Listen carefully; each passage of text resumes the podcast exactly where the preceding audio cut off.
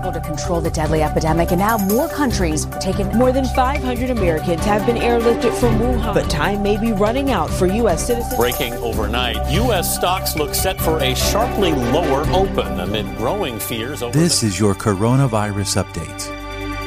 Here is your coronavirus update for Monday, 4 p.m. Eastern Time. I'm Jim Watkins. This update is sponsored by RapidPriceHomes.com. Looking to buy or sell? Find out how much your current home is worth at RapidPriceHomes.com. Here now the latest worldwide numbers at this hour 114,000 coronavirus cases, 1,866 new cases reported since Friday, 4,000 deaths total.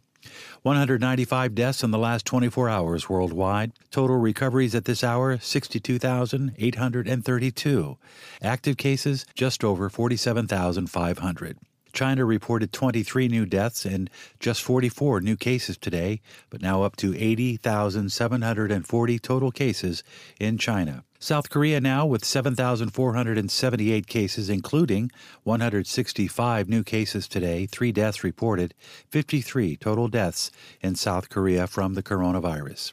Germany reported 136 new cases this past weekend, the highest reported numbers up to this point, including two new deaths. France reported 203 new cases in the last 24 hours, including 11 new deaths, 30 deaths total in France. Spain reporting 376 new cases, 11 new deaths, 28 total deaths in Spain and the United Kingdom reporting 43 new cases today, 321 total, one new death. Now on the home front, here in the United States, 83 new cases reported this past weekend. Total number of cases confirmed over 700. The U.S. has surpassed Japan in the number of confirmed coronavirus cases. In Washington, over 500 parishioners came into contact with the presiding priest who has coronavirus.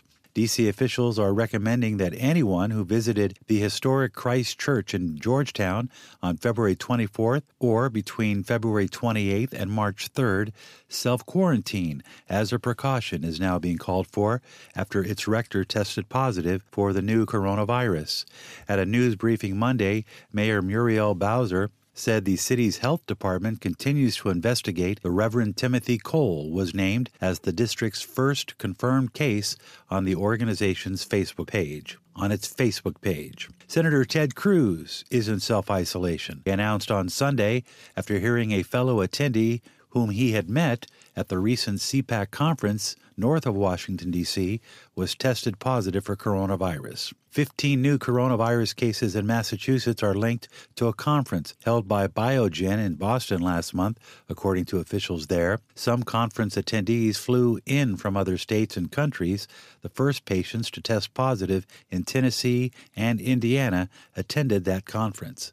The 15 new cases, quote, had a direct connection to the Biogen Employee Conference, according to the Massachusetts Department of Public Health. The leadership conference was held in late February at the Long Wharf Marriott in downtown Boston. And finally, the Grand Princess is expected to make port in Oakland today, where two infected passengers, along with 19 crew members, will be quarantined. Other passengers on the ship will undergo testing once the ship has docked. For continuing updates throughout the day, follow us on our website, candidlyspeaking.net, with your coronavirus update for Monday at 4 p.m. I'm Jim Watkins.